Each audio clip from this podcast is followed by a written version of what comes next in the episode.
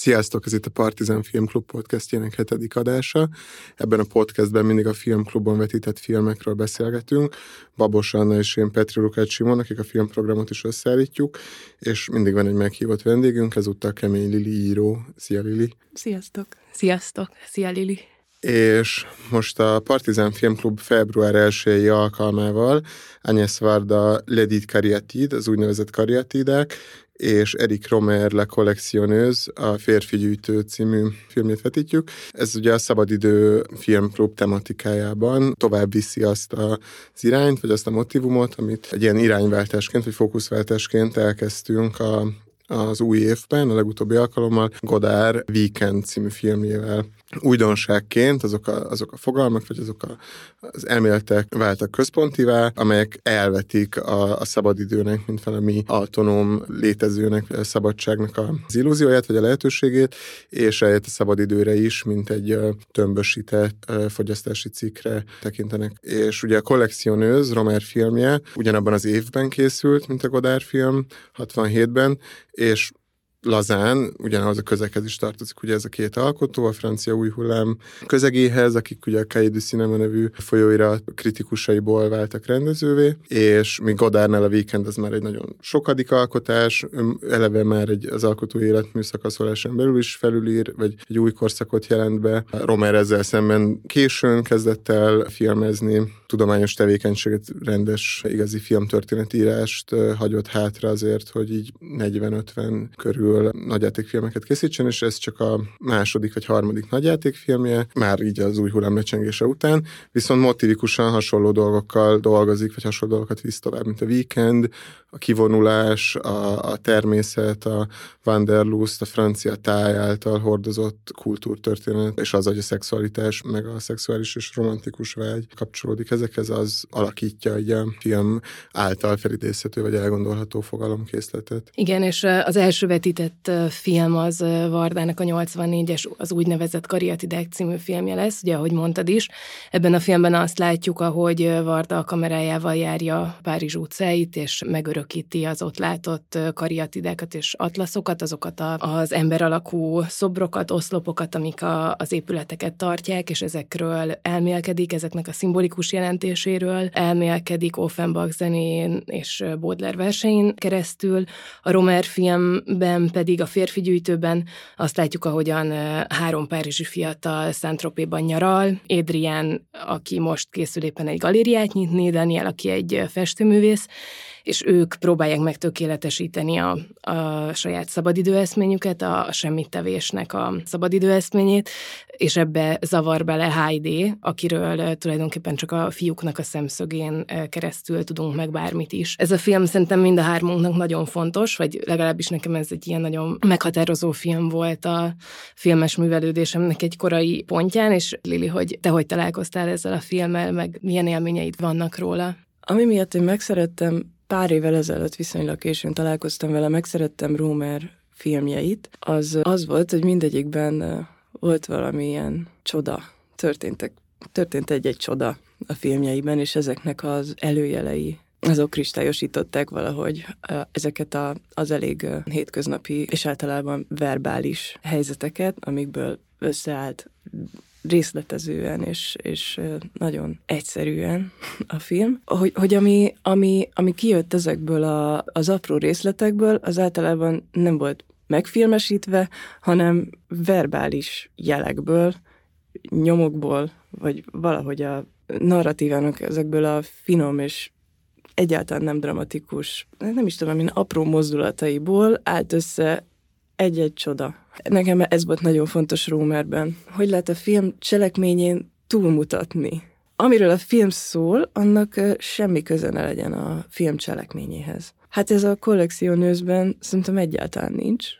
Tehát, hogy ez még egy korai filmje, amiben hiába keresem a csodát, nincs benne. Ahogy Ozunál is vannak ilyen csodák, és mondjuk pont egy váza. Az egyik Ozu filmben egyszer rávágnak egy vázára, és, és csak nézzük ezt a vázát, nem tudom, 30 másodpercig, aztán folytatódik talán apa és lánya között a jelenet. De mindegy, szóval, hogy itt az egyetlen tulajdonképpen tök egyszerűen szimbolikus pillanat, az itt is egy váza. De ezzel a vázával nem történik semmi csodálatos. Érdekes szerintem az, amit mondasz, hogy ugye a filmnek egy viszonylag késői pontján törik el ez a váza, amiről majd biztos beszélünk még, de hogy ez lehetne a filmnek egy ilyen kulcs is, és hogy igazából egyáltalán nem válik azzá, és nem gondolom, hogy a Romer számára ez egy kulcs pillanat lenne, csak pont olyan helyen van a filmben, ami klasszi- egy klasszikusan fölépített narratívában katarzis tudna lenni, de és talán ez így visszavezet ahhoz is, amit így mondtál a verbalitásról, hogy meg arról, hogy hogyan születik meg a csoda. De hogy ez minden esetre érdekes, hogy tényleg olyan nüansznyi ilyen határátlépésekkel foglalkozik a verbalitásban is a Romer, hogy, hogy teljesen idegen lenne tőle valami olyasmi katarzis, mint egy vázának az eltörése. Tehát, hogy ez egy annyira jelentésgazdag pillanat lehetne egy filmben, és ez a pillanat teljesen ilyen deszakralizálta jelenik meg szerintem a Romernél. Két olyan alkotónak a filmjeit fogjuk vetíteni, akik szerintem a a legnépszerűbbek és a legkövethetőbb példaként állnak egy csomó fiatal filmes előtt, meg egy csomó filmes irányzatnak az alapja az ő munkásságuk. És hogy például ez a Romernél talán azért is van, mert azok a helyzetek, amiket megteremt egy forgatáson, azok nagyon izgalmasak, meg azonosulhatóak, meg könnyen létrehozhatóak fiatal alkotók számára is. Ugye a Romer úgy dolgozott ezen a filmen, hogy igazából az ismeretségi köréből kiválasztott olyan embereket, akiket izgalmasnak látott, és ugyan volt egy előzetes forgatókönyve, de, de hogy úgy építette föl a filmet, hogy beszéltette őket a saját szexuális élményeikről, a saját kalandjaikról, a saját érzéki, érzelmi viszonyulásaikról más emberekhez, és akkor ezekből a hangfelvételekből állította össze aztán a forgatókönyvet az ő szófordulataikkal, az ő ritmusaikkal, az ő tapasztalataikkal, és aztán az ennek következtében létrejövő nagyon is szigorú forgatókönyv egy ilyen érdekes együttállást eredményez ezeknél a filmeknél, és például olyan rendezők, mint a Hong Sang-soo is hasonlóképpen dolgoznak, de az egész Mumblecore irányzat is egy picit így ezen alapul. Nyilván egyrészt az, hogy ez egy nagyon speciális színészvezetési helyzet, vagy hogy olyan, olyan szavakkal, meg mozdulatokkal, meg egyáltalán viszonyrendszerekkel kapcsolatban kell instruálni a színészeket, amiket egyrészt együtt dolgoztak ki, másrészt ami igen szófordulat, meg ilyen ritmikai szinten is ilyen közvetlenül hozzáférhető a színész számára, vagy hogy valamilyen belsőt ismerhet fel benne. Másrészt meg hát nyilván nagyon beszédes arról, hogy melyek azok a közegek, amikben ez egyáltalán lehetséges. Tehát, hogy, hogy így elgondoljuk a 68 körüli francia filmes milliót, és az ott az, az, az azt a milliót érő nagyon sokféle hatást, vagy, vagy hatásdömpinget, a különböző művészeti ágak, tevékenységek egymásba érését, intermediális működését, akkor, akkor így értetővé válik, hogy egyáltalán hogyan találhat valaki olyan színészeket, akik erre alkalmasak. Tehát például a Danielt játszó színész, aki a festő, festőt játsza, ő például része volt a Zanzibar kollektívának, ami a 68 megörökítésében, vagy filmre vételében az egyik legfontosabb szerepet játszott a Garel, Philip Garel és Jackie Reinel közreműködésével, szóval hogy ezzel csak azt akarom mondani, hogy nyilván ez nem, nem csak arról van szó, hogy így ez mint praxis nagyon tetszetős, így nem tudom, filmes hallgatóknak, hanem hogy kicsit így azt is megidézi, amire mindenki vágyik, gondolom, aki művészettel akar foglalkozni, hogy közösen megtermékenyítsük egymás gondolatait, meg, meg mindenki a saját alkotásmódját bele tudja vinni egy közös gondolkodásba, ami egyébként másfelől egyáltalán nem kollektív szerű, vagy hogy ez ugyanakkor nem úgy kell elképzelni, tehát a Romer egy nagyon jellegzetes képeket, meg beszédhelyzeteket, meg narratív struktúrákat létrehozó alkotó, és iszonyú felismerhetőek a filmjei, szóval ezzel csak azt akarom mondani, hogy egy ilyen nagyon autoritár, klasszikus jelenség is ugyanakkor így a térben, vagy a, a díszletben, de mégis, ahogy egyszerűen, hogy átítatja a közbeszéd, meg a, meg a, meg a művészeti nyilvánosságnak a, az elevensége a filmet, és hát a Varda meg talán azért hát ilyen ikonná, vagy, vagy szintén olyan gyakorlatnak a kidolgozójává, ami könnyen tovább mert például az, hogy ez a film készül, ez ugye a Varda életmű is egy ilyen nagyon nagy életmű, amiben nagyon sokféle film van, nagyon stilizált, nagy költségvetéssel, komoly stábbal és apparátussal készült filmek is. És vannak katasztrofális filmek is, és ez szerintem nagyon, egy nagyon fontos dolog, nem csak a filmrendezők számára, hanem mindenki számára, aki művészettel foglalkozik, olyan alkotókat látni, akik képesek igazán katasztrofális filmeket, vagy műalkotásokat létrehozni, és, és nem egy ilyen, egy ilyen folyamatos fejlődésben gondolunk mondjuk a pályájukra, hanem, hanem egy ilyen heterogén kísérletező pályaként, miközben a legklasszikusabb új hullámos filmeket is csinálta a Varda, ilyen hollywoodi struktúrával is dolgozott. Tehát, hogy, hogy egyszerűen annak a képessége, hogy valahogy így fölismerni azt, hogyha benne vagy egy helyzetben, akkor ott miről és hogyan érdemes filmet csinálni. Ami ebből legközvetlenebbül hozzáférhető egy, egy fiatal ember számára is, vagy olyan valakinek, akinek az apparátus nem áll rendelkezésre, vagy kifejezetten taszító esetleg, vagy akadályozó, hogy nyilván persze egyidejűleg azzal, hogy mindenféle napló filmes, meg avantgárd formák amúgy is kibontakoztak, meg elterjedtek a 60-as években, de hogy a kánonban is élénken szereplő figurák közül ő volt az egyik legjellegzetesebb olyan alkotó, aki, aki azt a gondolatot, hogy a, mondjuk a kézikamera, vagy a 16 mm-es kamera az hogyan felszabadító, egyszerűen csak annál fogva, hogy így a mozgathatósága, meg a mérete az nem nem alakít ki egy ilyen nagy távolságot az alkotó és az eszközpark között. Az milyen filmes gyakorlatokhoz, meg milyen asszociatív szabad gondolkodáshoz vezet el, és igazából ennek egy szerintem nagyon szép, meg izgalmas leképezése az úgynevezett kariatidák, amiben sétálás, meg a városi terekről való eszéisztikus, széttartó gondolkodás részévé tudja tenni a kamerád. Ez érdekes volt nekem, hogy azt mondod, hogy, hogy ez egy másik romer, meg ezt szeretném jobban megérteni, azt hiszem, mert közben én a, a férfi gyűjtő csomó szempontból programadónak érzem, vagy, vagy olyan filmnek, amiből legalábbis az kiderül, hogy a romert még foglalkoztatják a filmkészítésben, meg az emberekkel kapcsolatban. Ami biztos, hogy az egész életműben egységesen jelen van, az a gondolkodó, beszélő és mindenféle erotikus indulatokat átélő embereknek a filmezése. Meg hogy ezeket a, az erotikus indulatokat valahogy mindig nagyon erősen átitatják uh, ideológiák, meg uh, irodalmi anyagok. Persze, meg, hiszen a gondolat igen. maga erotikus. Mert nincsen, ez, tehát hogy, hogy nem a testre szűkül az erotika, sőt, legkevésbé arra. Sőt, ebben a filmben még valamennyire igen, de más filmjeiben teljesen egyértelműen nincsen kiszedve az intellektus, vagy a, hát a gondolat, meg a beszéd nincsen kivéve az erotika terénumából, vagy általában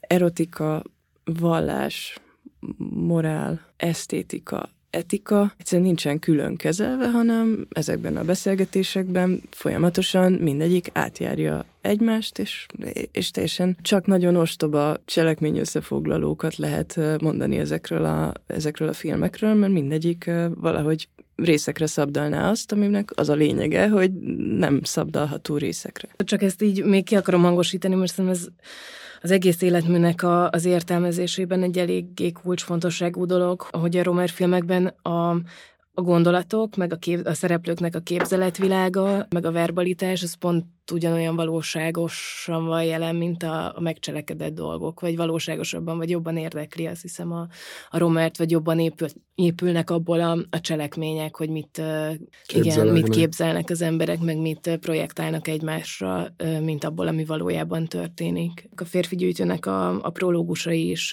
érdekesek. Ugye van három prológusa a film elején, mind a három főszereplő kap egyet, a Heidi, a Daniel és az Adrian. Mind a három három arról szól, hogy milyen szépségeszmények mentén dolgozik a Romer. Az elsőben ugye azt látjuk, ahogy a Heidi, mint egy ilyen nő istenség, aki éppen most jött ki a tengerből, végigvonul a tengerparton, de közben kicsit olyan is, mint egy ilyen modell, vagy hogy egy ilyen sokkal köznapibb asszociáció is van szerintem abban, ahogy ő ott sétál. Aztán a kamera egy kicsit ilyen önleleplezően is mutatja meg azt hiszem őt, vagy hogy ilyen nagyon hangsúlyos az a rész, amikor ilyen részekre szabdalva látjuk a testét, és akkor egy-egy részére vagy egy, egy részén így elidőzik a kamera. Kicsit nekem arról szól inkább talán, hogy a, a, hogy a Romer hogyan örökít meg testeket, vagy hogyan használ felületként De testeket. Nem, nem ironikus az a szabdalás? Tehát az, hogy ezek a női testeknek az ilyen gusztáló felszabdalása, az, az, az nagyon más, milyen szokott lenni. Hát a, abban a formában, ahogyan kritizálni szokás, az egészen más, mint ahogy a Rómer csinálja, de a Rómer is közben meg belemegy abba, hogy megmutasson két nagyon guszta tért hajlatot, vagy egy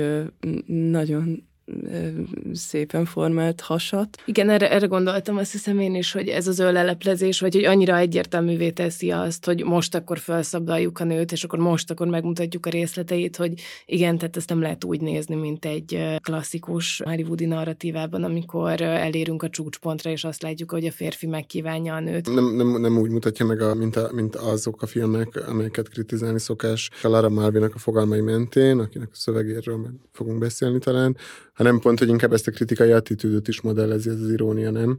Vagy hogy a, az, az egész film cselekménye, vagy hogy a két fiúnak a motivációi abban, ahogy beleprojektálnak különböző viselkedés típusokat ebbe a lányba, magukba sűrítik azt, amit ez a kritika megfogalmaz. A, ehhez a távolságtartáshoz szerintem nagyon izgalmasan kapcsolódik a, a második prológus, amiben az eleganciáról beszélgetnek a, a Daniellel. Van egy műtárgy a kezükben, egy konzervdoboz, amire pengéket erősítenek, és akkor arról beszélnek, hogy az elegancia is valahogy így működik, hogy ilyen távolságot tart az elegánstól, vagy az elegáns embertől, és szerintem ez ilyen nagyon jól leírja valahogy, a, vagy erre gondoltam egy kicsit, amikor azt mondom, hogy ilyen programadó ez a film, hogy, hogy azt hiszem, hogy a Romernek az eleganciájában, a formai eleganciájában van valami olyan távolságtartás, ami iszonyú érdekessé teszi azokat a dolgokat, például, hogy a Heidi mennyire kívánatos tényleg, csak azt akarom mondani, hogy ez a prológus, ez ilyen nagyon metaszinten is szól valahogy arról, hogy hogy működnek a Romer filmek. Igen, bár az egy-egy szereplőnek a jellemzésére szolgálnak elsősorban, tehát hogy, hogy csak másodszorban a Romer arszpoétikái, vagy párhuzamos arszpoétikái, mert hogy ezt a konzervdobozra erősített borotva penge műalkotást úgy mutatja meg, mint valamit, amit ez a Daniel nevű szereplő készített, és mint valamit, ami nem túl elegáns, mint műalkotás. Azt hiszem, hogy ez a férfi, akit később nem is látunk, aki ott beszél ehhez a Danielhez, tehát ez már milyen vicces, hogy hogy ez a kis jelenet arra szolgál, hogy Danielt jellemezze, de Daniel ebben a, ebben a prológus darabkeményen neki szentelt prológusban meg se szólal, hanem hozzá beszélnek, az ő műalkotását elemzi neki egy őszes férfi. Egyébként nem tudom, szerintetek ez a Rodolf nevű, akinek a házában vannak? Mert akkor az egy érdekes fel... Szerintem akinek a házában vannak, az az, az, az Adrian prológusában jelenik meg, mert amikor arról beszélnek, hogy a, mikor találkozott először a Heidi-vel az Adrian, akkor elmondja, hogy a, ugye van egy, tehát az Adrian prológusában egy baráti társaság beszélget egy kertben a szépségről, meg arról, hogy például lehetnek-e nem szép emberek a barátaink, vagy hogy egyáltalán elviselhetőek, elviselhetően nem szép emberek látványa, és aztán az Adrian bemegy a házba, ahol szemügyre vesz egy ilyen mustráját végzi az ott található kis plastikáknak. Nyilván ugye már eleve ez a mustra egy nagyon színre viszi, vagy képivé teszi ugye a címben is szereplő gyűjtés fogalmat, ami sokféleképpen visszajön a filmben, de hogy eközben rányít a, a Heidi-ra, mint éppen, aki éppen szexel valakivel. És ez lenne a Rodolf? Szerinted aki a? Nem, nem, hanem ez... ez nem zárja ki azt, amit a Lili mond. Hogy a, a, a másik jelenetben a Daniel szintén a Rodolfal beszélget? Lehet. Ö, de, tehát nem ez tudom. valószínűleg mind, tehát hogy ez nem derül ki a filmből, ja, ja. tehát hogy mindegy, csak hogyha esetleg ő lenne, már pedig egy idősebb férfi, akinek ez nem tudom, örömet jelent, hogy nálánál fiatalabb, szép fiatal embereket saját távollétében nyaraltat a igen, házában, igen, igen. Ami egy különös perverzió, és hát talán leginkább ez a művész önéletrajza, vagy ön, ön, ön portréja. Szeretünk szép fiatal embereket összeválogatni, és aztán összerakni egy házba. Igen. Aztán lássuk. De ez tökéletes volt, hogy mondtál, hogy, a, hogy a, Daniel nem szólal annyira meg a saját prológusában, de sokszor mutatja viszont őt a kamera. És hogy, hogy annak az élménye, ami szintén fontos lesz a filmben, hogy a Heidi-ról magyaráznak a Heidi-nak, a Heidi-nak teremtenek egy személyiséget ezek a fiúk, hogy próbálják rá oktrojálni ezt igazából a Daniel is és nagyon fürdőzik ebben, vagy hogy is sokat mosolyog, mikor róla beszélnek erről az elegancia képről, amit ő megtestesít, vagy igazából azt hiszem ez az őszes férfi ezt is mondja, hogy magát a Danielt is elegánsnak látja, azzal együtt, hogy ez a műalkotás valóban nem túl rallangmentes. Igen, tehát hogy így annak az élménye, amikor, amikor valaki figyelmet szentel neked, és, és érdekesnek lát, olyan fogalmakat ad számodra, amikkel aztán magyarázhatod magad, vagy amiken keresztül bemutatkozhatsz, az már ott is egy pont attól, hogy ő nem szólal meg, csak aláveti magát ennek az élvezetnek, azt már ott is így erő, előjelzi. Persze, minden olyan jelenetben, ahol valaki beszél, és a másik pedig hallgatja, ott az, aki beszél, nevetségessé válik. Ez eleve egy komikus helyzet. A Woody Allen filmjeiben van nagyon gyakran így, hogy mennek, és az egyik folyamatosan dumál a másikhoz, a másik meg, meg se szólal, és már pusztán ez hierarchiát, és komikus hierarchiát injektál kettőjük közé. Tehát hogy az, aki sokat pofázik, az mindig uh, alul van. Ezt akartam mondani erről a formai eleganciáról, amit mondtál Anna, hogy ez is arcpolitikus. Ezen a formai elegancián, meg ezen a kimunkáltságon keresztül távolít el a, a, Romer, a Romer filmek ezen keresztül távolítják el a valósággal való megfeleltethetőségnek minden kritikai vagy elemzői felvetését. Ami, amiről itt beszéltél, Lili, hogy ezek mennyire verbálisak ezek a filmek, meg hogy ezekből ezek a csodák is ugye nem vizualizálható, vagy nem valami érzéki közegben mennek végbe, és talán egy ilyen felületes nézetben, vagy tudom, kezdő Romer nézetben ez így felismerül, hogy nehezen tudnak filmivé válni, vagy azok a problémák, amik a Romert érdeklik, azok nehezen tudnak filmivé válni, de hogy maga ez a formai elegancia szerintem egy jó válasz erre, vagy hogy annyira, annyira sajátos, és annyira csak egy ilyen letisztult formában tud gondolkodni a, a szereplőknek azokról a viszonyairól, amikben mondjuk ezek a csodák megvalósulnak, hogy ennek ellenére sem, hogy e, ezek gyakran a színészekkel való előzetes beszélgetésekben inspirálódnak, hogy ez, ez sem, tehát hogy ez csak a műalkotásban létezhet, vagy csak a filmben létezhet, és csak a film által létrehozott képi, meg a vágás által létrehozott térszerkezetben. Hát igen, be. Igen, és azt hiszem az is érdekes, hogy a színészeknek a játéka sem megfeleltethető a, a valóságos, tehát hogy soha nem érezzük azt, hogy fú, de természetesen viselkednek. A real, realitáshoz közeli létmódnak, vagy beszédmódnak tételezünk, azt így igazából nem látjuk ezeknél a, a szereplőknél, miközben nagyon megfoghatatlanná válik az, hogy ezek a szereplők igazából a saját szavaikat mondják, a saját problémáikat mondják, de valami egészen furcsa, ilyen sűrített, sűrített jelenlétben. Néha azt képzelem, hogy egyszerűen régebben még ilyesmikről beszélgettek az emberek, és hogy ez így tulajdonképpen nem pszichológiai realista, viszont realista, uh-huh és hogy akkor milyen csodálatos lehetett akkor élni, amikor így beszéltek az emberek egymással. Azt nem hajlandó a Rómer megcsinálni, és ezzel én tök egyedülálló, ami, ami nagyon szomorú, hogy ezzel egyedülálló, hogy egyszerűen nem bírja azt a konvenciót, ami alapján a néző többet tud a szereplőkről, mint ők magukról, meg ami alapján emberekről van ö, ilyen jellegű tudnivaló.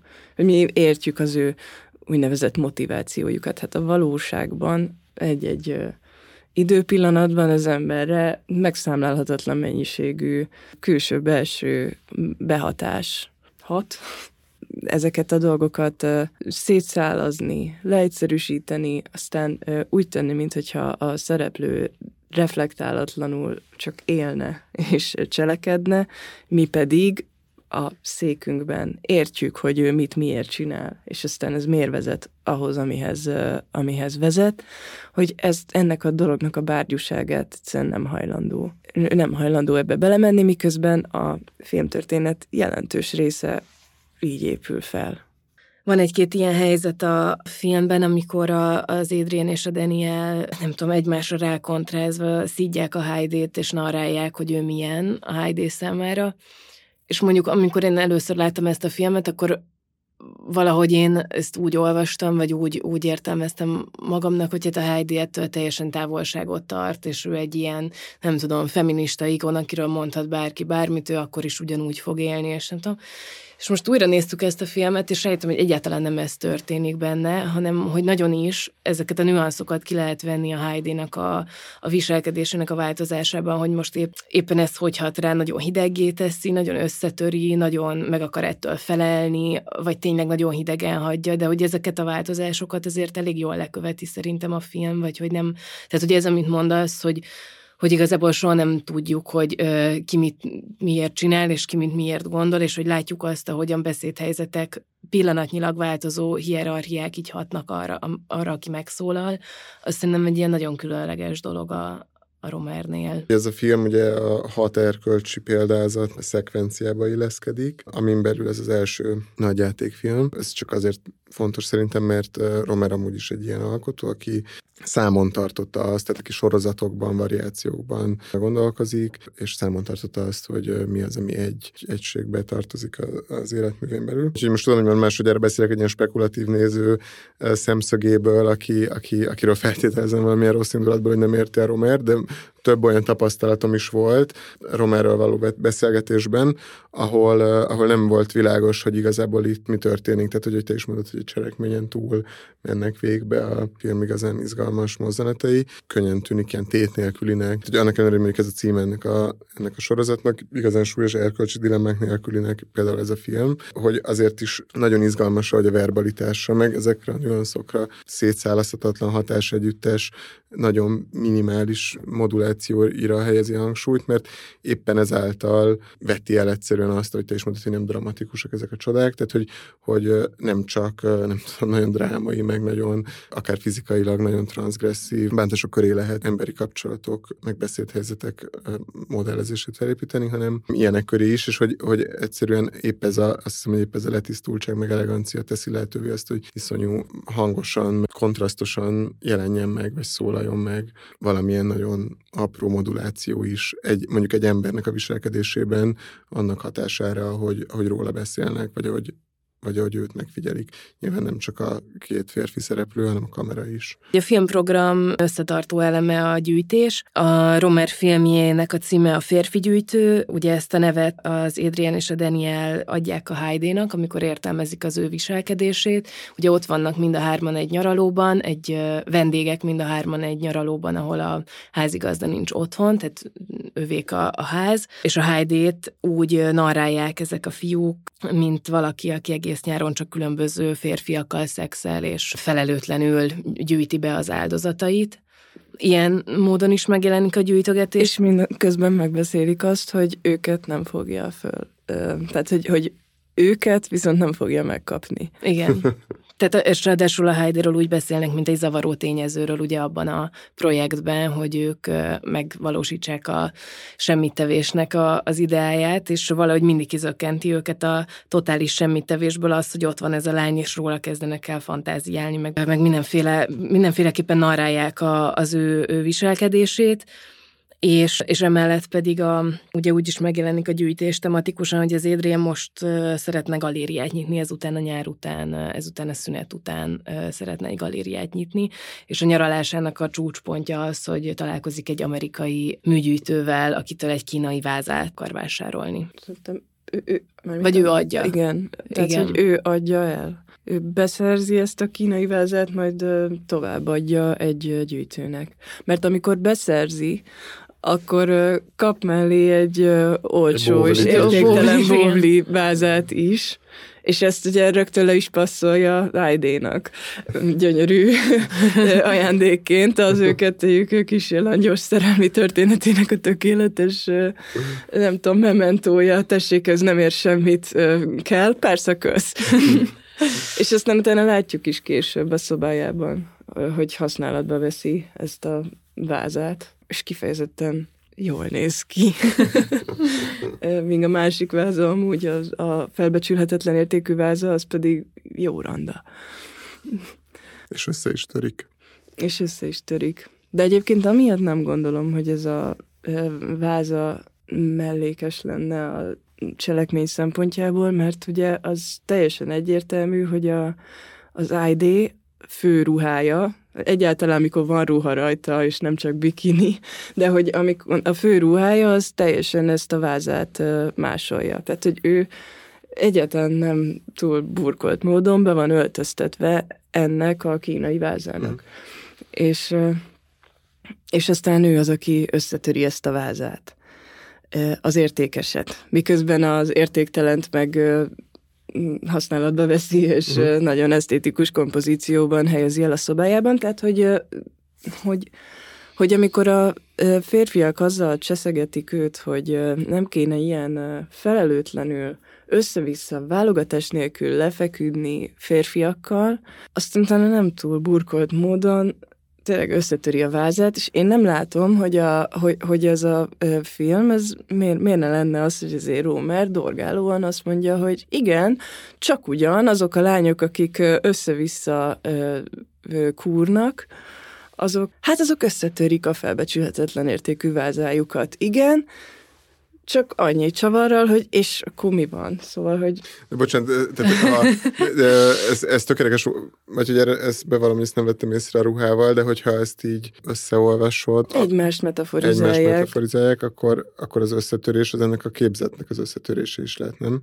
Tehát akkor miért egyértelmű, hogy... Hát mindig, amikor az ID-t magyarázzák, akkor, vagy hogy megkérdezik, hogy mit jelent a most, hogy semmit te most mire gondolsz? Semmire. Én nem gondolok semmit. És nem tudom, ezek nyilvánvalóan gondol valamit, meg benne van a helyzetekben, meg teljesen tudatos játékosként átlátja a pályát. Ezt mindig tudjuk róla, de hogyha, hogyha őt valahogyan interpretálják, akkor visszautasítja, és azt mondja, hogy semmit. Ő semmit, ő nem.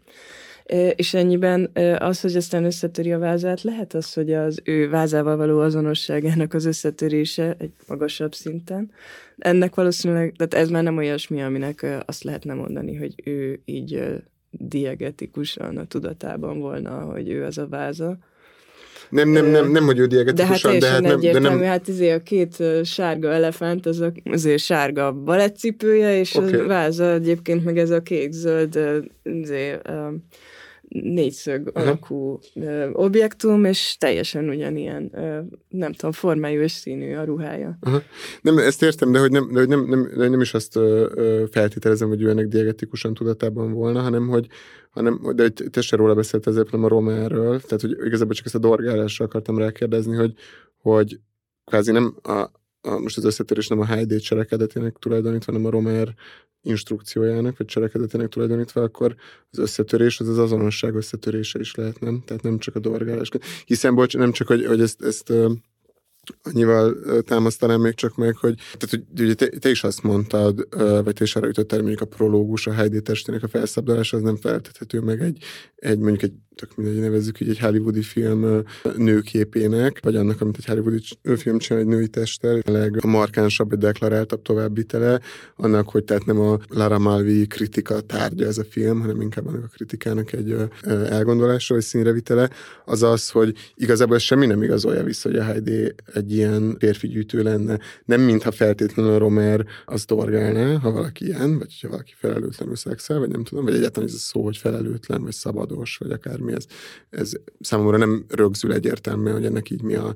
Hogy ennek hát csak így, azt mondja, hogy a szűzőség egy nagyon értékes váza, ami de senkinek nem fog hiányozni, ha összetörik. Na, igen, de, értem, igen, de, de, de, de, bocsánat, de, bocs... pont, pont ezért mondtam szerintem, hogy, hogy én, én nem ilyennek látom egyszerűen a Romert, hogy, vagy, vagy ezért mondtam, hogy szerintem nem olyan fontos szimbólum ez a váza, mert hogy valahogy az, hogy ennyire értékes, és ennyire olyan, mint hogyha ez nagyon sokat jelentene a filmben, és, tényleg, és valóban vannak ezek a megfeleltethetőségek, meg tényleg egy ilyen szimbolikus pillanatban történik, de hogy valahogy vagy akkor se érzem, a, vagy akkor se itt vannak a, a súlyai, vagy akkor se itt történnek benne, vagy nem ilyen szimbolikus módon történnek szerintem a Romer filmekben az igazi érdekes dolgok, hanem hogy valahogy ennél sokkal ilyen szubtilisebb. Hogy, hogy, tehát, hogy, hogy ennek a kritikai, a film kritikai gondolkodásának, hogy ő maga kritikai válik, nekem az a, az a legegyért, azzal árulja el magát a legegyértelműbben, hogy ugye sokszor az Adrian narrációja nem feleltethető meg annak, ami a képen történik és hogy igazából én ezt nem látom annyira visszaigazolva a filmből, hogy a Heidi egy ilyen felelőtlen férfi gyűjtő lenne, de hogy innen, csak hogy nem, vagy ezzel egyetértesz, vagy ez... Ezzel abszolút egyetértek. De hogy akkor innen, fog, innen nézve meg, akkor nem értem, hogy miért gondolod, hogy a váza összetörése az valamilyen dorgálásnak a... Még egy olyan dorgálásnak is, ami magába fogja, hogy egyébként, ami miatt dorgálja, az annyira nem jelentős. Szeretettel fordul Rómer azok felé, a fiatal lányok felé, akik olyan életformát élnek, amivel ő maga egyáltalán nem szívesen nem tudom tölteni az élet. De akkor mégis azt gondolod, hogy de, de, de, jó, de, de, hogy érted, szóval, hogy miért gondoljuk, hogy a Heidi-nak ez az életformája? Igen, ott vannak egy nyaralóban, ö, most nem akarok a történetnek a részleteibe elveszni, de hogy így ott vannak egy nyaralóban, ott vannak pár hétig, szexel két-három fiúval, azért erre nem lehet azt mondani mégse, hogy akkor ő egy ilyen, nem tudom, dekadens lenne, nem, aki tehát, hogy ez mindenkinek Igen, a... a film, tehát abban a töménységben, ahogy az Adrian ebből egy fantazmagóriát vagy egy rögeszmét gyárt magának. Egyrészt, hogy a HD mennyire bűnös, másrészt, hogy ez az ő szabadidő projektjére mennyire ártalmas és akadályozó. Szóval és abban, plusz abban úgy tör... nézni, hogy azt is látod, hogy neki ez mekkora erőfeszítés, hogy ne a Heidi-val meg a szexel foglalkozzon. Tehát, hát hogy és közben, és azzal is, és hiába erőlködik, mégiscsak azzal foglalkozik végig. Tehát, De a film nem igazolja vissza ezt, a, ezt az olvasatát az Adriennek, nem? Fú, de érted, mire akarok elkérdezni? Igen, csak itt különböző szintek vannak uh-huh. szerintem. Tehát például az, amikor azt mondja az ID, hogy fú, annyira jó, hogy végeztem mindkettőtökkel. Olyan jó érzés. És akkor így mondja neki az Adrián, hogy, hogy várjál, velem el se kezdődött. És az ID pedig visszafordulva az ajtóból még odaveti, hogy te, te igen. És ebből mondjuk ugye egyértelmű, hogy bár a csávó az Adrian abból szerezné a kontrollnak a jó érzését, hogy ő rákényszeríti ezt a lányt, hogy próbálja meg elcsábítani őt, Adriánt, de uh-huh. ő Adrián elcsábíthatatlan, uh-huh. Tehát, amikor ő azt mondja, hogy de hát köztünk el se kezdődött, akkor ugye ezt a, te próbálkoztál, de én észre se vettem, hogy te hmm. próbálkozol nálam, te kis ribanc, szóval hogy körülbelül ezt a, ezt a beszédhelyzetet szeretné megteremteni ott valahol a film kétharmadánál, és az ID pedig azt mondja teljes természetességgel, hogy nem, ezt az értelmezést, ezt elutasítom köztünk. Nagyon is zajlik egy, egy, egy csábítási játszma mindkettőnk részvételével, és ezt te is, te is tudod, én is tudom, pontosan tudjuk, ne, ne akar itten ködösíteni, vagy össze, összezavarni, vagy divatos szóval gaslightolni. De minden esetre az... Tehát ő benne van, az csak azt akarom mondani, hogy ő benne van De... a, a csábításban, a gyűjtést viszont nem, tehát hogy, hogy ez két külön Igen. dolog, hogy ő Persze. férfiakkal szabadosan viselkedik, vagy hogy elfogadja azt a Abszolút. címkét, hogy férfiakat gyűjt. Tehát ami miatt eleve ezt az egész helyzetet fenyegetőnek élik meg, vagy az kasztrálónak tulajdonképpen, az, hogy van itt egy náluk fiatalabb, nagyon vonzó lány, akit nekik egyszerűen a, a helyzetben rejlő imperatívus az, hogy ők most ezért a lányért kezdjenek el megküzdeni egymással. Illetve, hogy hogy, hogy teperjenek azért, hogy, hogy elcsábítsák, hogy vajon ki csábítja el előbb, vagy ki lesz, vagy esetleg mindenki lesz, vagy esetleg majd hármas. Tehát, hogy ezek hát egyszerűen hát magában a helyzetben vannak kódolva ezek a fantáziák. És ezt tényleg, hogy, hogy nem, nem pazarolja arra a Rómer az időt, hogy ezeket külön-külön kifejtse, hanem egyszerűen ezt az első pillanattól a szereplők is mind tudják, hogy abban a helyzetben, hogy itt vannak ők hárman egy ilyen házban, ilyen helyzetben, hogy ez a helyzet, az, az milyen, milyen, milyen felhívásokat jelent a számukra, és ez nem, tehát nem árulnak zsákba macskát, vagy hogy ők e, ehhez már eleve viszonyuk van a szereplőknek maguknak is, és ez nem részi, na, nem képzi részét a, a cselekménynek, hogy ezt a néző vagy a szereplők hogyan realizálják, hogy, hogy hú, itt ebben ilyen jellegű csábítási lehetőségek rejtőznek ebben. Nem rejtőznek, hanem mindenki pontosan tudja és számol vele. Mm. És hogy számolnak vele, de közben pedig valahogy egymás intencióit mégse tudják teljesen megsejteni, vagy hogy ez egy ilyen érdekes szála szerintem a filmnek, amikor a, a két fiú versenyt hazudik egymással a saját szándékairól, meg a saját önképéről, meg a saját ID-hoz való viszonyáról, és akkor ott próbálják egymást megvezetni ebben, hogy kit mennyire nem érdekel a HD, és aztán Közben olyan is, mintha evidens lenne, igen, hogy mind a kettőjüket érdekli, de mint hogyha így egymással azért el tudnánk hitetni azt, hogy, hogy nem. Nem? Tehát, hogy ott van egy ilyen helyzet, most nem, nem emlékszem pontosan, hogy melyik jelenet, de hogy amikor ketten beszélgetnek, és akkor... Légy szíves, tegyél nekem egy szívességet, vidd el, vidd, legyen a... izé, hát én, ne, hát különben is téged akar a Igen. Így. Igen, de nem, de férfiúi, nem tudom, bajtársi szívességként kérem, hogy légy, légy dugd meg. Igen, és a gyűjtögetés szerintem olyan szempontból is érdekes egyébként, hogy a Romer kamerája is valahogy, ahogy a természetet ábrázolja, abban is van néha ez a gyűjtés, amikor például először lemegy a, a tengerpartra, de nem a Daniel, az Adrian. Van egy ilyen szekvencia, amikor ilyen kétdimenziósnak tűnő képeket mutat a tengerről, különböző növényekről. Szerintem ez ilyen érdekesen aránylik valahogy a filmben így tematikusan megjelenő gyűjtésekhez. Igen, és azt mondja ott a narrációban, hogy az a célja, hogy úgy nézze ezeket a hínárokat, hogy se nem egy festő, se nem egy botanikus szemével.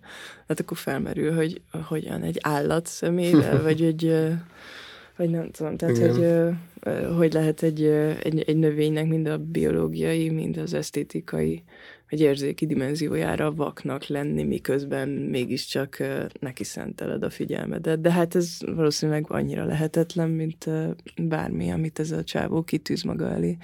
Tehát a, két fiúnak a meccse, az, az tehát, hogy abszolút ez, amit mondasz, hogy nyilván a, a helyzet iszonyú transzparens, amiben megérkeznek arról, hogy, hogy itt um, milyen dinamikáknak kell eljátszódnia köztük. De ugye ezt meg is fordítják, tehát igazából nem csak a, a csábításban, vagy legalábbis a, a bevallott, vagy a, a kimondott szintén nem a csábításért, vagy csábításban versengenek, hanem az ellenállásban, és hogy a kasztrációs szorongást, vagy a, vagy a csábításnak való ellenemelés képességétől való szorongást iszonyú békjóként, vagy, vagy legyőzhetetlenként mutatja a Romer, mert ugye ez az, ami igazából megakadályozza ezt a szabadidőprojektet. Tehát, hogy ez a, a, ez a szabadidőprojekt tényleg úgy képzelik el a, a fiúk, mint ezt a lehetetlen helyzetet, amit mondasz, hogy, hogy úgy tekinteni egy növényre, hogy sem az érzéki, sem a biológiai asszociációit és aspektusait nem veszik figyelembe, hanem hogy ők tényleg nem akarnak csinálni semmit. Nem, időt töltesz a növény nézésével. Ez ez a, ez a cél.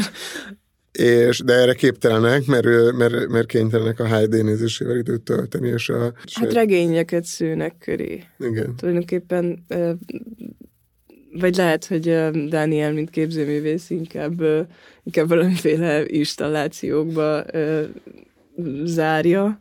Hát igen, ezek nagyon kezdetleg, tehát hogy nagyjából audiovizuális jelenetek, amikkel provokálja. Szóval, hogy nem, nem gondolok én itt semmi nagyra, de hát nem is a Daniel szemszögét nézzük, hanem Adrianét, aki viszont regényeket sző a dolog köré és folyamatosan manipulatív terv előkészítésében van, amire aztán a, a többiek mindig rácáfolnak.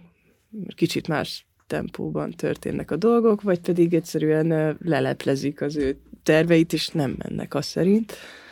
Az nincsen szerintem, amit mondtál, Simon, hogy, hogy, a, hogy, hogy egyszerűen más történne a képen, mint amit mond Adrian narrációja, hogy történik a képen. Szerintem azt vagy nem tudom, csak annyi, hogy, hogy mindig van valamilyen elvárása Adriannak, és mi azzal megyünk be a jelenetbe, aztán az meghiúsul hogy máshogy cselekszik aztán a szereplő, a másik.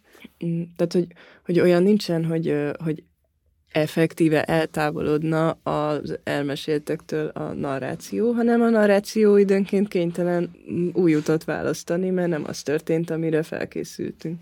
De hogy sokszor beszél arról az Adrián nem, hogy uh, szerűen a HD tehát, hogy sokszor uh, vetíti vissza ezt a rögeszmét, és mondja azt, hogy a, hogy a HD a megszállottjává vált ennek a csábításnak. És ugye a Heidi nagyon, tudom, az tök jogos volt, amit mondtál, hogy, hogy a Heidi ezzel a replikával, vagy ezzel a visszafordulással jelzi, hogy azért legyen világos, hogy mind a ketten tudatában vagyunk igazából ennek a játéknak, vagy ennek a részvételnek.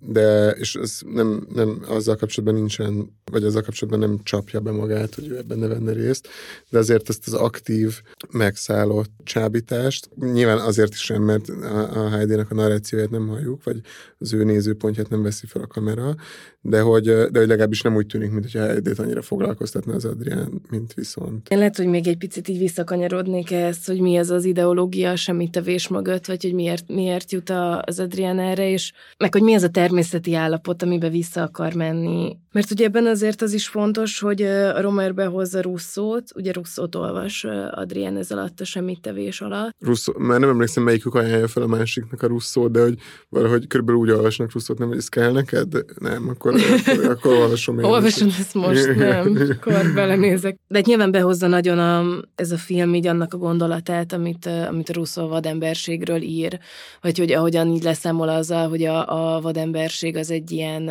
bátor, erőszakos állapot lenne, amiben mindenki ilyen öntörvényűen agresszorkodik a, a többi emberrel, mert ugye Russzó ezzel szemben azt írja, hogy a vademberség, vagy ez a természeti állapot, ez, ez pont abban tud megnyilvánulni, hogy az ember felismeri, nem tud más csinálni, mint hogy felismeri a gyengeségét, és azt, hogy rá van utalva különböző emberekre, akik életben tartják, például az anyára, vagy például a törzsére, vagy nem tudom, tehát hogy, hogy rá vagyunk utalva emberekre, és hogy azzal a, az elképzeléssel szemben, hogy a civilizáció az mondjuk arra lenne jó, hogy a vadembernek az agresszióját, meg a mások ellen irányuló erőszakát megregulázza, azzal szemben ugye azt mondja, hogy nem, hogy ezek valahogy nem így tételeződnek ezek a dolgok, hanem hogy egy ilyen természeti állapotban az ember fölismeri a gyengeségét.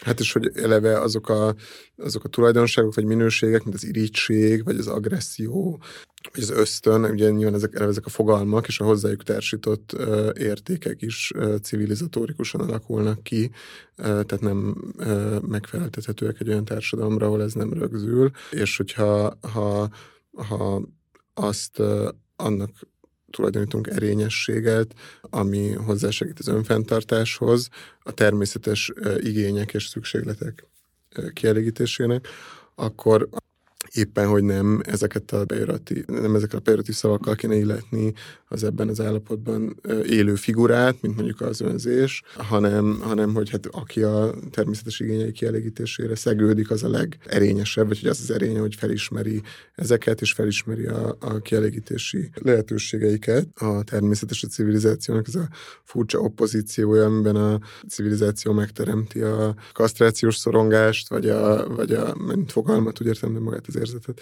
vagy a szépségeszményeket, vagy, a, vagy az olyan típusú ambíciókat, mint a gyűjtés, és hát tulajdonképpen megható valahol, vagy én elég gyermekies az, ahogy ahogy így önkéntelenül, vagy ennek, hogy ezt így megfogalmaznak, így felismerik a fiúk, vagy az Adrian, hogy valóban még így a horizont legtávolabbi pontján sem lehet jelen egyiknek sem a, nem tudom, ígérete vagy árnyéka, mert már az is annyira figyelemelterelő, hogy azonnal elszabotálja ennek a természeti állapotnak a lehetőségét, amit egyébként nyilván szintén civilizációs kódok mentén próbál megvalósítani. Hát igen, meg és... hogy ez, ez a nyaralás szerintem egyáltalán nem, persze ez egy kivonulás, de inkább egy ilyen rekreáció, tehát nem arról van szó, hogy ő ezt a ezt a szabadidő eszményt szeretné az életévé tenni, hanem el is mondja, hogy nem tudom, tíz éve nem nyaralt, és hogy most szeretné ezt az időt erre szánni, és ugye egyből, amikor a Heidi kikerül a képből, akkor vissza is megy a, a, az életébe, vagy egyből telefonál a reptérre, és kilép ebből, a, ebből az állapotból, tehát hogy valahogy a természet sem igazán úgy jelenik meg, azt hiszem ebben a filmben, mint valami, ami azt ígéri, hogy ki tud szakadni a civilizációból, hanem olyasmiként, ami a civilizációnak a része. Hát igen, meg a francia kultúrtörténetnek, meg a maga a tájként jelenik meg a természet, tehát nem valamilyen organikus szerveződésként, hanem, hanem például a kamera által felszabdalt, meg megfigyelt, meg botanikai, meg festészeti szempontok szerint. Tehát meg nagyon fontos rendezett. az az adottsága, hogy milyen messze van a várostól, nagyon fontos az az adottsága, hogy uh, itt szeparáltan vannak valamihez képest. Igen, és hogy, a, tehát, és hogy az affektus együttes, ami, ami, aminek a hatása alá kerül a Szádrián, amiben nyilván a Hyde ez egy ilyen kiemelt figura, ahogy maga is kiemelődik, vagy kilép a tengerből a prológusban, de hogy, de hogy a Heidi fontosságát nem lebecsülve azért a, táj, a tájjal együtt, vagy a tájon belül, vagy a táj részeként válik ilyen iszonyatosan elkerülhetetlenné az, az Adrian figyelme számára. De amikor ezek ketten először kiülnek semmit tenni a kertbe, Adrian és Daniel, akkor ugye azt mondja az Adrian, hogy még nagyon kezdő volt. Voltam én, mármint ő. Ja. Tehát nagyon kezdő voltam Danielhez, az igazi ja. mesterhez képest, és akkor ezért bevágják Danielt, aki tényleg valami eszméletlen betépet fejjel, egy kaftánba hever a fal alatt, és tényleg nem csinál semmit, mert hogy az amatőr Adrian az tényleg úgy, úgy gondolta el a semmit tevést először, hogy nem egy úszni, aztán kiül a russzóval a kertbe. Na és akkor, hogy, hogy az, ahogy ott elkezdi magyarázni neki az Adrián a projektjét, ezt a semmittevési projektet. Elkezdi mondani, jóváhagyását kéri igazából a, a barátjának, aki erre, mint jó mester, felnéz a fa lombjára, és tehát gyakorlatilag elunja már közben ezt az intellektualizálást, ezzel jelezve, hogy ez már nem a semmit tevés, tehát hogy megfelelő módon semmit tenni, azt úgy lehet, hogy most itt te dumálsz hozzám a semmit tevésről, de én a fát nézem. Na és akkor kijön a kertbe a Heidi, Heidi, mindig amik így, így szólítják meg. Nekem ez maradt meg az első nézésből legerősebb, Heidi. De tényleg már az, hogy először kimondják a nevét, az egy baszogatás. De hogy ez mennyire Tényleg, gyerekes. Mint, egy ilyen kancert nógatnának, ilyen. Igen. És akkor kijön a kertbe a lány bugyiban, meg a ö, éppen aktuális fiúval, és elkezdik a tyúkokat kavicsal dobálni. Amivel szerintem tökéletes leckét adom. a, a, a semmit tevésről, igen. Meg a természeti állapotról. Hát én ezért gondolom azt, hogy ez egy picit máshonnan indul, mint mondjuk a Laura Malvi kritikája. Hogy ez nem, hogy igazából nem, nem lenne termékeny, hogyha oda lyukadnánk ki, hogy, hogy valahogy a Laura Malvi kritikai gondolatai mintha ez valahogy jóvá hagyná ezt a filmet, vagy nem tudom. Miközben ez a... Annyi, hogy, hogy ez szerintem, a, szerintem ez a film, ez affirmál bizonyos hagyományos felosztásokat. És hogy ezzel Mert... nincs is semmi baj, ezzel szerintem... Azt értem, persze, ezt, ezt nem... Ezt nem hogy a... Tehát az, hogy a, hogy a nő természetesebb, hogy ő is érti a játékot, de nem, nem, nem a fölösleges gondolat, habarás megy körülötte, hanem ő pontosan az erővonalakat látja, és egy másik irány, mert ő átlátja ezeket a helyzeteket, és mindig megfelelően reagál is, elég jól játsza ezt a játékot, de hogy ahhoz, hogy ő ezt a játékot játsza, nincs szüksége arra, hogy, hogy, hogy folyamatosan analizáljon, hanem természetes, ösztönös módon analizál. Hát igen, de tulajdonképpen azért a Romernek talán a legtöbb filmjében ez van, nem, hogy miközben a férfiak belegabajodnak a saját intellekt, maguk köré szőtt intellektuális hálójukba, közben a nők valamilyen, igen, és ezzel tényleg affirmálja ezt a nő és a természet asszociálása ügyet, de hogy, de hogy közben a nők meg valahogy ilyen sokkal természetesebben, vagy ilyen bölcsebben látják, vagy nem jó szó ez, hogy bölcsebben, de hogy ilyen, tehát sokkal jobban ráéreznek egyszerűen arra, hogy mi történik az emberek között, és sokkal jobban meg is tudják fogalmazni, akár a Claire térdében, vagy a ez egyrészt szerintem nem minden Romer filmre igaz. Hogy az, és hogy... sőt, nagyon sokszor vannak olyan nők, akik szintén belekavarodnak a... az internet, de, de, hogy igen, igen, de, mindig de van, igen. Szóval mondjuk a, a, a, a, most eszembe jutott nekem is a Polina Strandon például. Vagy a Lara Jonvier, vagy a... De ott, de ott is mondjuk a legalábbis a lánygyerekek, azok mindig az igazság hangjai. Tehát Igen, a... de, az, de ezt akarom mondani, hogy, az igaz, tehát, hogy a bele, tehát belegabajodhatsz a saját építményedbe, és, és attól még attól még megfogam, tehát hogy csak azt akarom mondani, hogy, hogy szerintem is van morális vagy intellektuális felsőbbrendűsége a nőknek gyakran, de ez nem feltétlenül kell, hogy hordozza, vagy ez nem feltétlenül kell, hogy következzen a nő természettel való elutasítandó, most hagyjuk, hogy erről ki mit gondol, azonosításából. Nem kell, hogy abból következzen, tehát hogy nem, nem, nem, nem, nem attól válik bölcsebbé egy nő egy román filmben feltétlenül, vagy tisztánlátóbbá, hogy, hogy, hogy ő egy organikus vadember, sőt, nagyon gyakran nekik is vannak blokkoló magyarázataik saját magukról. Később, ebben nem, ebben a filmben nincsenek, csak mondom, hogy például az őszmeséjében, vagy a, a nem tudom, nyár, vagy a zöld sugár, vagy nem tudom mi a magyar címe, című filmben de hogy azt akarom viszont mondani, hogy, hogy ez a, hogy amiben most itt akkor ti egyetértetek, egyetértetek ezek szerint, hogy akkor ezáltal az ilyen autenticitás, vagy ilyen, nem tudom, ilyen természetes jelenségként való ábrázolás által, amiben ő neki nem is kell elgondolnia, vagy projektként kijelölni, hanem egyszerűen csak ilyen zsigerből jön, hogy hogy kell kavicsal dobálni a tyúkot, mint a, mint a semmit tevés kiváló megcselekvését, hogy, hogy igazából ezzel szem, vagy hogy ezért nem teljesen értem, hogy ez miért a film ellen, mert hogy ezzel azt mutatja meg, hogy ebben a filmben,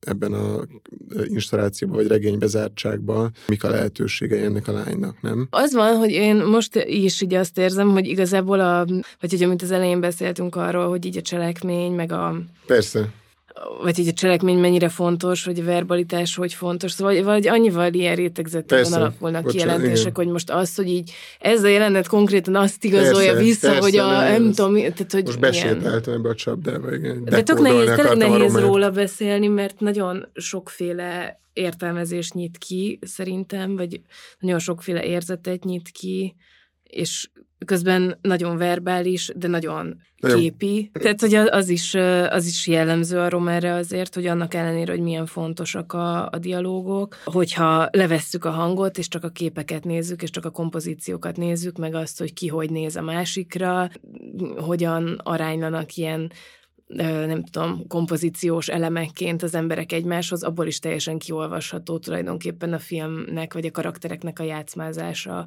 miközben nyilván az alapja a minden Romer filmnek a verbalitás, csak hogy hogy ezen túl van egy nagyon erős képiség, ami működik, a színekkel, vagy erre már a Lili utalt, hogy, hogy a színekkel van egy ilyen elképesztően tudatos játék, tehát hogy rengeteg hm. síkot mozgat egyszerre. Mert sokat emlegettük, és azért nem hiszem, hogy egyértelmű, hogy a Lara Malvinak a Vizuális élvezet és elbeszélő film című szövege, egy 1975-ös szöveg, a pszichoanalízis és a Lacani tükörstádium fogalmaiból indul ki, és beszél arról, hogy egyrészt milyen pozícióból érti meg a néző, az, az, vagy milyen pozícióból megy keresztül a néző az azonosulás és a, a libido fölébredésének folyamatán, és hogy másrészt ez ebben hogyan vesz részt a kamera, milyen pozíciót vesz fel a kamera, hogyan óhatatlan, hogy egy férfi, most nem feltétlenül egy biológiai konkrét férfire gondolok, hanem egy ilyen absztrakt férfi pozíciót vegyen fel a kamera. Egyrészt másrészt bizonyos filmek esetében konkrétan a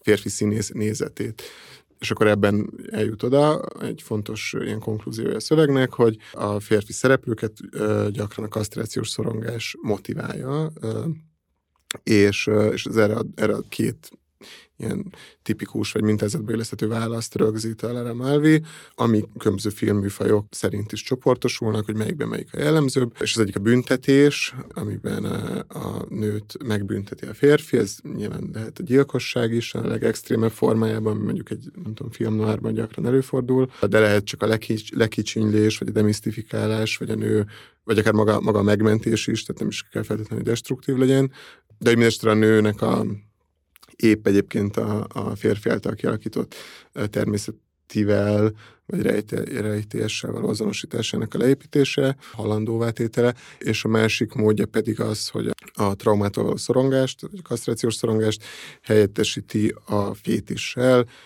túlértékeli, fölmagasztalja csodálatossá, csodálatosként elérhetetlenként, esztétikaiként, ikonként, hajlandó csak észrevenni, vagy aként láttatja, a szereplő aként veszi észre, és a kamera aként láttatja, és ugye ennek egy példája mondjuk a mondjuk egy József von Sternberg film, vagy más olyan 30-as évekbeli filmek, amelyekben különböző filmsztároknak, mondjuk Marlene Dietrichnek, vagy Greta Garbónak nagyon jellegzetes testrészei, vagy gesztusai leválnak a testükről, és önmagukban élnek tovább kvázi így fétisként, amit, amit csak a kamera csodálatára van jelen, és nem is nincs valami kifejezett narratív funkciója, vagy mondjuk az ilyen különböző ilyen Busby Berkeley, vagy más hollywoodi musicalekben, musicalekből ismerős ilyen lábinstallációk, egy vízibalettben, vagy szóval ilyesmikről beszél Mávi, és hogy, hogy annyiból tartottuk ezt csak relevánsnak így ide citálni, hogy azért így az Adriennek a, Adriennek a monológiában ez a dinamika ez nagyon benne van, hogy, a, hogy hol, hol csap át a lekicsinylésből a fetisizálásba, és hogy így ez mint egy ilyen kettős menekülési útvonal a HD-nak a figyelemmel terelő jelenléte elől. Hát igen, meg a Varda filmben is, tehát ugye a Varda az úgynevezett kariatidákban idézi a Vitruviuszt, aki egy romai építész volt, és ő ír így a kariatidákról, hogy olyan olyan rabszolgák, akik a mm, Peloponnészoszi háborúban azt hiszem árulóként elhurcolták őket, és akkor az ő szoborként való ábrázolásuk az egy ilyen büntetési forma, és valahogy valahogy ezt ilyen érdekesnek tartottuk, hogy ez a típusú szoborrátétel, mint büntetés, vagy, vagy így a jelentésnek ez a fajta fixálása, mint, mint büntetés, az ilyen izgalmas kapcsolatot terem nekem a között a két film között. Igen, mert ez is egy ilyen központi tézis a Málvi szövegének, hogy a nő az csak a jelentés hordozója és nem a megteremtője lehet. Ezekben a filmekben ezek a szobrok önmagukban is kvázi szemléltetnek egy ilyen nőeszményt, ami hát így a Varda nem tudom, elég rövid, meg laza, vagy akár lehet ezt mondani, leegyszerűsítő nem tudom, történelem filozófiájában így átível a görögségtől napjainkig, tehát hogy a nőknek, de hát lehet, hogy ez maradandó elveres, hogy a, hogy a nőknek kecsesnek kell maradniuk, tehát szemben az atlaszokkal, amik az arc kifejezésükkel is, meg az izmaik dagadásával is kifejezik az erőlködést, a kariatidák, azok úgy tartják ezeket a házakat, vagy villanyoszlopokat, vagy timpanonokat, hogy annak a fizikai megterhelő volt, fizikailag megterhelő volt, bármennyire is kiütközne az arcukon.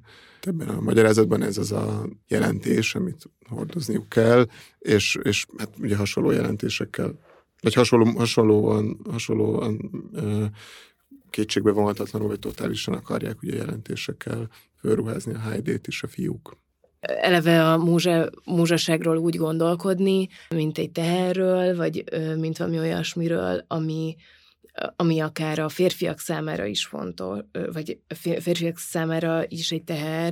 Tehát, hogy mondjuk a férfi gyűjtőben a Heidének a szerepét afelől elgondolni, hogy, hogy terhes ezeknek a férfiaknak, hogy vele kell foglalkozni, és hogy ő egy ilyen múzsájává válik akkor a szabad idejüknek. Nekem azért is tetszik ennek a két filmnek a kombinációja, mert a nagyon különböző tereikkel egyszerűen demonstrálják azt, hogy a, eddig is, meg azt úgy képzelem, hogy a következő alkalmakkor is, a szabadidőről mindig vagy valamilyen nagyon jellegzetesen urbánus, vagy valamilyen természeti ö, tevékenységként beszélünk. És hogy ö, ezt egyszerűen csak érdekesnek tartom, hogy, ö, hogy Nyilván ez abból is következik, ahonnan az egész filmklub indult, tehát mondjuk az emberek vasárnaptól, vagy hogy a, a, a feltevésből, hogy, hogy az, hogy a film a szabadidővel foglalkozik, az körülbelül egybeesik azzal, ahogy a, a modern városok körül kialakítják ezeket az ilyen civilizált természeti tereket, akár most ilyen tágan értve is, tehát nem csak úgy, mint mondjuk Berlin körül a Vánzét, hanem, illetve a Vánzének az ilyen üdülővezetként való használhatóságát, hanem mondjuk ilyen tágan értetten is, tehát hogy mondjuk egy mondjuk ilyen rögzülnek ilyen vakációs pontok, mint Saint-Tropez Franciaországban, de hogy ezzel párhuzamosan a városban maradás, vagy hogy a, a, a szemlélődés, a céltalan sétálás, a kifejezetten csak a felfedezésre irányuló sétálás is egy ilyen jellegzetesen filmi, vagy film által továbbítható szabadidős forma. Amikor így végignéztük azokat a, a 60-as évekbeli filmeket, amikben nagyon fontos a természet, mint a Százszor szépek, vagy a Weekend, vagy a Kaland, akkor így azt vettük észre, hogy a, a természet mindig valami nagyon fenyegető dologként tűnik föl, és szerintem izgalmas lehet ezzel így összevetni a romert, hogy itt milyennek látjuk a természetet valaminek, a, valami olyasminek, ami lehetővé tesz dolgokat, vagy ami éppen, hogy elzárja a szereplőit attól, hogy megcselekedjék azokat a dolgokat, amiket megcselekednének. Ezt igazából ilyen kérdésként teszem föl nektek, hogy erről mit gondoltok. Én azt nem tudom, hogy egy arc az mennyiben természet például. Hogy lehet, hogy nem, nem csak a természeti környezet, vagy egyáltalán a környezet lehet, nem tudom, természet címszó alatt összefoglalva, hanem hogy, hogy van az arcoknak is olyan aspektusa, ami ugye hát nem írható le nyelvileg, vagy olyan, mint hogyha három szereplőnek a mosolyának a gyűjtése lenne ez a ez a, ez a casting, tehát az, ahogy összeválogatja ezt a három embert, az olyan, mintha a mosoly alapján csinálna egy ilyen csokrot ezekből a szép fiatalokból, és hogy a, szerintem kettőjüknek a mosolya, Danielé és Heidi, az nagyon nagyon különleges és leírhatatlan és lassan időben kibomló mosolyok, és nem, tényleg nem lehet megmondani, hogy mikor, mire, miért, valamilyen cinkosságot, valamilyen cinkosságot kérnek igazából mosolyaikkal, és ugye Adrien, Adriennek a mosolya, az pedig egy, hát tényleg egyébként is hasonlít szerintem a nem vénnek való vidék, hogy hívják ezt a... Javier Bardem. Javier Bardemének a vérfagylaló hajvágásához, nem tudom, és mosolyog, vagy nem tudom. De hogy az, ahogy ez a csávó mosolyog, az teljesen egyértelműen valami nagyon ö, undorító, ö, narcisztikus, ö, teljesen kizáró mosoly, ami nem kér és nem ad cinkosságot senkinek, az nem valamilyen érzelemnek, hanem valamilyen tehát, hogy, hogy annak célja van a többiekkel. Nagyon és manipulatív. Ugye, iszonyú manipulatív, hogy mosolyog, és, és mindig, mikor a... rávágunk, már eleve mosolyog, ami eh, legalább háromszor kifejezetten rémisztő a filmben. Tehát nincsen időbeliség. Igen, és úgy, hogy a másik kettőnek viszont a mosoly az mindig, mint hogyha valami ilyen hajszárepedéseken keresztül jelenne meg először, és aztán úgy borítaná el az arcukat, mint uh, valami csak rájuk jellemző természeti uh, mozdulat, de hogy, a, hogy ennek, a, ennek a szerencsétlen Adriennek, ennek viszont, ennek viszont a mosolya az egy fegyver. És néha egészen rosszul forgatott fegyver, és nagyon, nagyon riasztó. Igen, és ugye már a prológusában is ez egy ilyen ö, fontos pont, ugye erről már beszéltünk, hogy a Danielnek a, vagy hogy a Daniel hallgat ö, a prológusában, de hogy az Adrián is tulajdonképpen többnyire hallgat abban a prológusban, amikor ö, a barátnője és még egy barátjuk arról beszélgetnek, hogy csak szép emberekkel tudnak barátkozni, és ott is nagyon sokszor vág arra a Romerra, hogy ő ilyen ö, kívülállóként szinte végig mosolyogja ezt a ezt a beszélgetést, és hát elképesztően vicces az, ahogyan lejátszódik benned az, hogy most akkor ő így azt gondolja, hogy ő gyönyörű, tehát, hogy kicsit így az is benne van valahogy ebben a mosolyban, hogy ő nagyon azt gondolja, hogy látja magát kívülről, hogy milyennek láthatják az emberek, közben teljesen nem tudja valahogy irányítani az arcát, ami, ami nagyon erősen kifejez közben meg ö, kívülállóságot, meg felülállóságot mindenen, szóval tehát nem, nem csak a szószaporítás, hanem a cinkosságot nem adó, vagy cinkosságban nem részesítő mosoly is tud egy ilyen társasági helyzetben hierarchizálni, nem? Tehát most ezt csak arra mondom, amit a Woody ellenre mondtál. Tehát, hogy... Hát ő ott nagyon nyerekben érzi magát, viszont a jelenet, igazán, igen, igen, igen, igen, a jelenet igen, viszont igen, arról szól, igen. hogy, hogy jaj, de hülye, azt hiszi, nála van a kontroll. Igen, igen. igen. Nyilván különböző típusú uh, nyilvánosságok, meg különböző ilyen diskurzív trendek mentén különböző korszakok különböző félképeken beszélnek a természetről, ez talán így evidens, és az, ahogy, ahogy mondjuk, nem tudom, így 68 körül um, egyáltalán az, egyáltalán az, hogy az új hullám uh, foglalkozik a felvilágosodásnak, uh, vagy külön Russzónak uh, különböző problémáival, mondjuk a természetes a civilizáció szembeállításával, az, ahogy Godár foglalkozik azzal, hogy minden filmképben megjelenő természet is olyan konstrukció, mint azok az egyéb személyes viszonyok, vagy, vagy ideák, amiket a, a transzparensen filmszereplő figurák üldöznek a filmjében, tehát hogy ez is csak egy zsánerelem a, a természet. Úgy nyilván a, így a mai, nem tudom, közbeszédben a természet ez így elsősorban a klímakatasztrófa áldozataként jelenik meg, és nekem ehhez képest ilyen feltűnő volt, vagy, vagy sokáig egészen odáig, hogy a 2019-ben láttam a, az OKR, de című galíciai filmet, ami erdőtüzek körül játszódik, egy játékfilm. Feltűnő volt, hogy ilyen igazán komoly művészi megformáltsággal, tehát nyilván készülnek a klímakatasztrófára dokumentumfilmek, amiknek a legkevésbé sem akarom így degradálni a, nem tudom, művészi erejét, de hogy mégis, tehát, hogy így ilyen nagy játékfilmek, amik kvázi így fokalizálnák, nem tudom, a közbeszéd fontos témáit, így nem, mint hogyha ez így nem nyúlnának annyira hozzá. És akkor Petzold, Christian Petzold, a kortárs német film egyik leg foglalkoztatottabb alakja, aki egyébként úgy is kapcsolódott a Partizán Filmklubhoz, hogy Ugye ő Három Faroki tanítványa, akinek az első Partizán Filmklubot szenteltük tavaly előtt.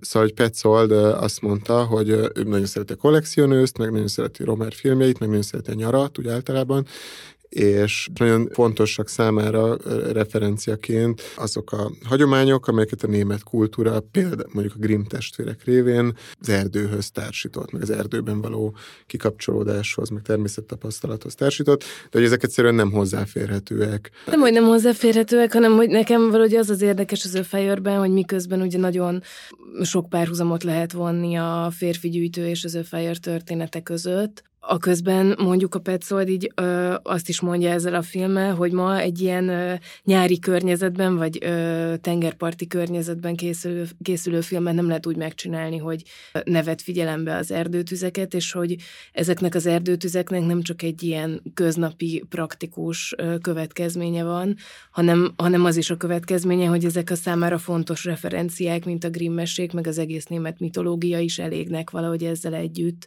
hogy nekem az a nagyon izgalmas a, a Petzold filmben, meg ahogy a, ahogy a, a természetet megmutatja, vagy összehozza ezekkel a nyári történetekkel, amiben nyilván az elsődleges referenciája a Romer, hogy ott nem csak arról van szó, hogy egy ilyen politikai, társadalmi, ökokatasztrófa történik, hanem hogy egy ilyen kulturális katasztrófa is és ezt nagyon szép, ahogy egyszerre meg tudja csinálni, és érdekes szerintem összevetni a, a férfi gyűjtőnek a, a természetképével, vagy azzal, hogy hogyan válik a természet egy díszletté, egy ilyen kultúrtörténeti díszletté a, a Romernél, és hogy hogyan egy kultúrtörténeti díszlet szükségszerűen a, a Petzoldnál is. Ja, igen, igen, nem, tehát én is úgy értettem, hogy nem hozzáférhetőek, tehát hogy konkrétan fizikailag sem hozzáférhetőek. Tehát, hogy, hogy azt hiszem, hogy ö, azt hiszem, hogy talán ezt mondja valami interjúban, hogy a lánya, vagy a, vagy a, mindestre, a, tehát a mi generációnk, akik lehetnének a Petszol gyerekei, től hallott, közül hallotta valakitől, hogy ez a vidék, ahol egyébként sokat forgat, ez a Hanza vidék, az északi tengerpartja, ez, ez mint, mint, mint üdülőhely nem hozzáférhető, és nyilván ezen keresztül a, a benne megélhető, vagy felidézhető mitológiák és kulturális referenciák sem hozzáférhetőek, de hogy konkrétan maga a nyaralás, mint, mint nem tudom, esztétikai tapasztalat, vagy mint filmcselekményé tehető téma, nem, nem úgy ismerős mondjuk a Betszol gyerekei generációjának, mint, mint hogy neki az volt.